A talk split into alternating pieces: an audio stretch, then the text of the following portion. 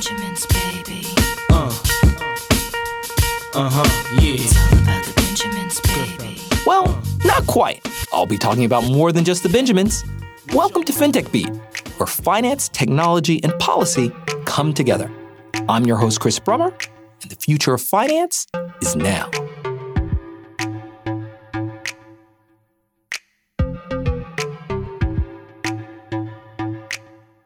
We at The Beat know that many of our listeners are having a tough time, from high stakes political wrangling to chaos in global cryptocurrency markets.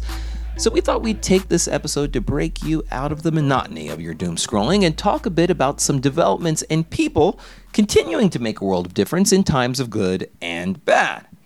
Now, this week we wanted to draw your attention to Atmos Financial. That's A T M O S Financial, a fintech platform designed to not only offer FDIC insured banking services, but to also shift money away from activities that harm the environment and towards those that can mitigate climate change. Now, as you'll hear in this great conversation with Atmos CEO Robbie Mikkelsen and Julian Ha, a partner at Heidrick and Struggles and our FinTech Beat co-host, there's a new movement in town to promote climate positive banking by allowing depositors to track the carbon impact of their bank deposits. It's a novel kind of transparency that, in our view, just may be the start of even greater opportunities to come. In the middle, sun really beats down. That's why it stays warm all year round. As you move away, higher latitudes are colder. Climate zones tropical, temperate, polar. So you know that the Welcome, Robbie, to FinTech Beat. Thank you so much, Julian. It's a pleasure to be here. So, so just to just to back it up one, so you started a neobank, right? Taking deposits from folks like myself and others, and you are taking those funds and loaning them, or or, or whatever the right word is, into climate positive infrastructure, right? Such as solar, tree planting, perhaps, and other things. Is that is that right, Robbie? We operate more like a traditional bank than most neobanks. We have set up our system so that people's deposits come into Atmos and then they flow through our sponsor bank because we are not a, a, chartered bank ourselves. So it has to sit somewhere so that our customers can have FDIC insurance. So it goes to our sponsor bank, and then we have set up additional correspondent banking relationships. So these are additional legal agreements that we've set up between those banks and our sponsor bank so that they can receive our deposits and then they have to use them for a specified purpose. In this case, funding renewable energy. So how much fossil fossil generation, uh, fossil generated electricity will uh, will will will avoid, and so with that, we can say on a per dollar deposited basis how much impact that a person is having on a you know pounds per year. Uh, so it's a dollar per pounds per dollar deposited per year basis. Uh, so it's about you know 1.85 pounds per dollar deposited per year at the moment. And, and why did you think? I mean, how did you come up with this idea? I, I know you've been in the in the climate solution space for years, right? So, and, and maybe you can touch a little bit on your origin story, right? Maybe yeah. that, that's how you got to this point. Yeah. So, Ravi, uh, my first name, it means the sun. It's Sanskrit. I was born in India, named by a monk in India. Uh, so I was telling people I was destined to get into clean energy with the first name. You know, solar is my first name. Uh, but when I entered into college, it was at my freshman orientation at the University of Washington up in Seattle. Go Huskies! Uh, big W behind me um, on the wall. They separated us out into engineers and, and, and normal folk. Um, and in our small would-be engineering group, this woman came in to talk about this uh, program where we'd it's a research exchange program where we'd be able to do research with graduate students right away. So we're helping them on their projects. Uh, and there's a, a, host of different ideas. But when she said renewable energy, it's like the room gets dark and there's heat in my chest, and this voice in my head says, This is your mission in life, Ravi. So for the last 22 years, I've spent some part of every day working at this, whether it's starting a new company, working at a nonprofit, it's having a conversation with a friend about what type of appliance they should get or a vehicle uh, or no vehicle at all and use a bike more.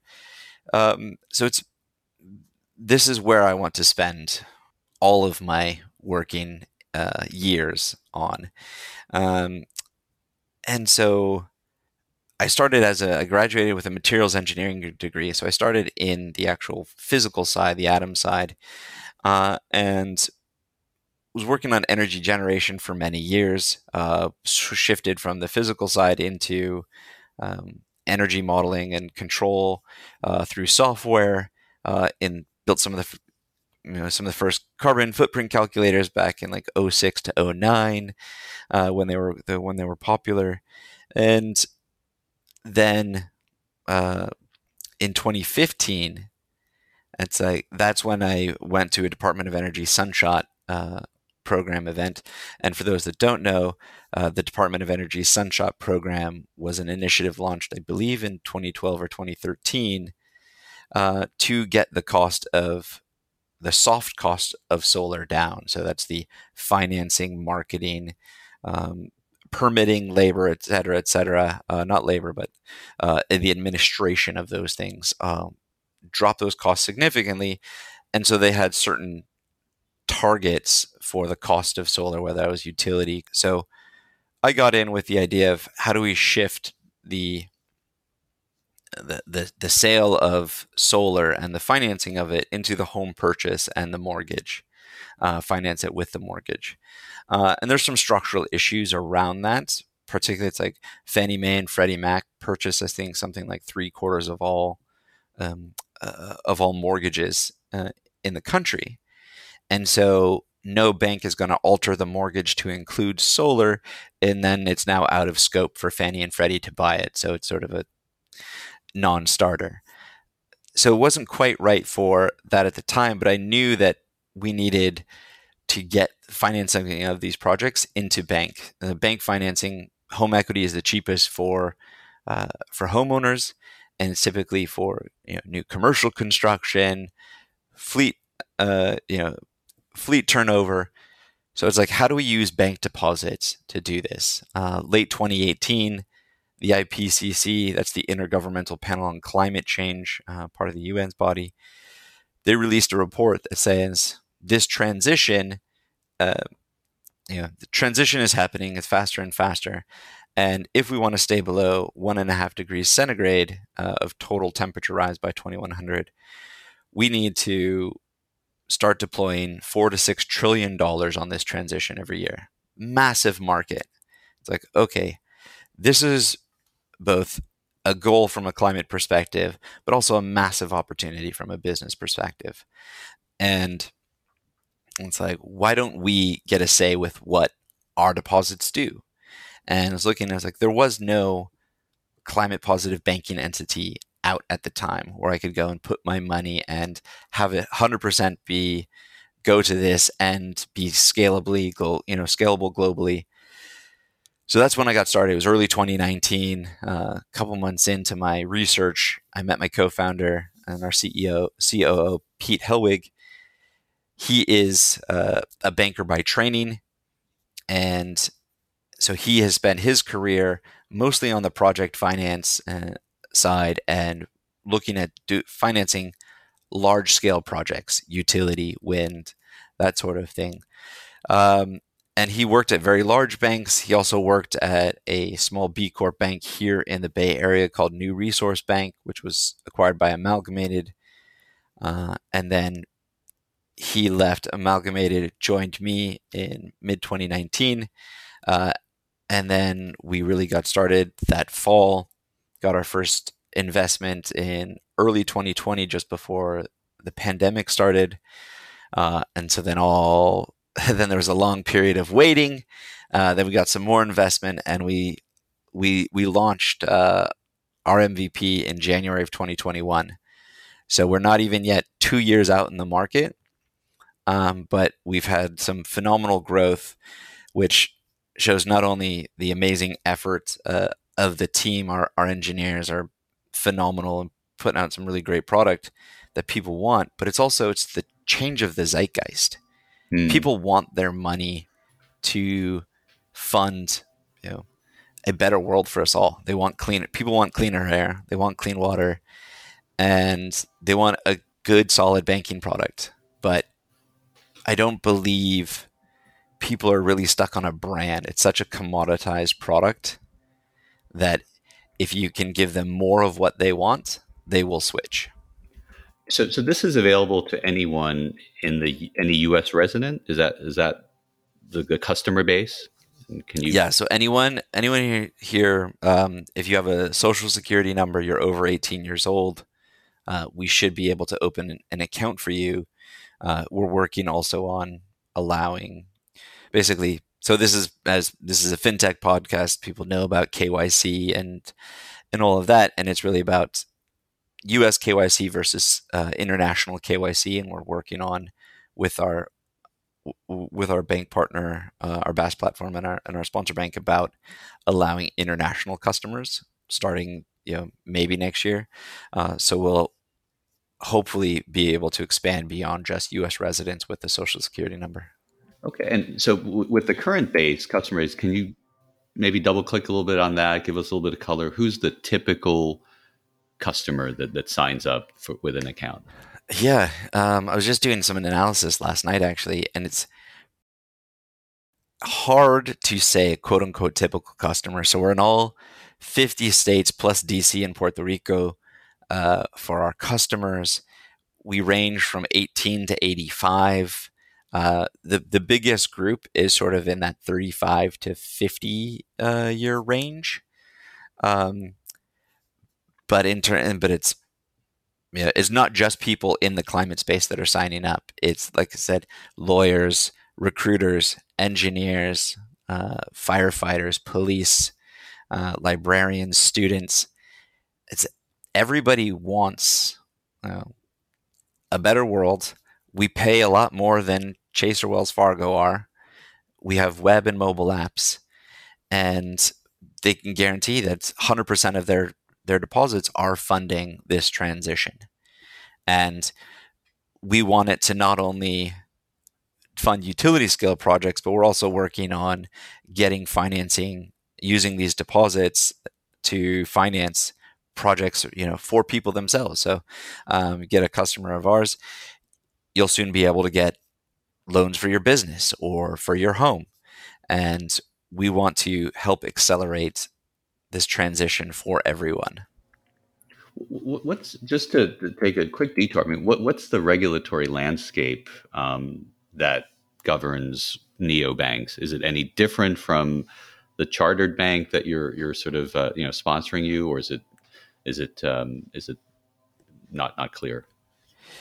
I'm not an expert in this. Um, not a lawyer or a regular accountant, so uh, anything I say take with you know a good box of salt.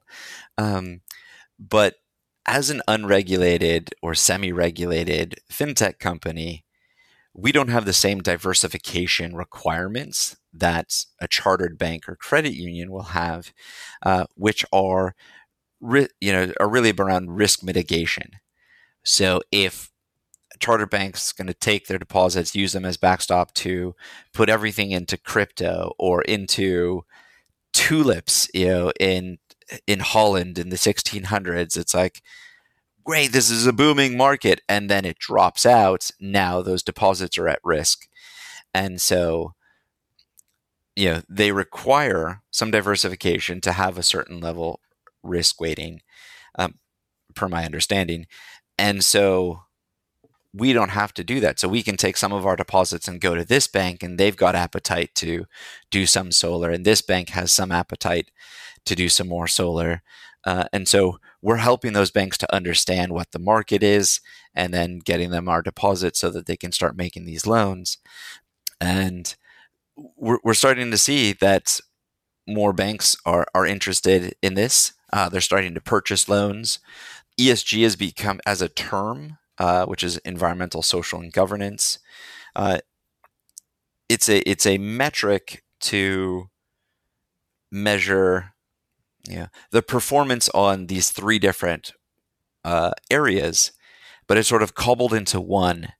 And so, you know, a lot of banks are like, "Oh, we need to work better on our ESG rankings," and one can pull, you know, you, you can do really good on social. Like, I forget what oil company, you know, was, I think it was Chevron or Exxon, something like that, or got a great score on social because they were hiring uh, uh groups from the indigenous community in Canada for the tar sands projects, which were rapidly destroying the local environment and also our global environment. So it's just like their ESG ranking is higher than Tesla's, which has had some bad social and governance scores because of some work related issues uh, at their factory.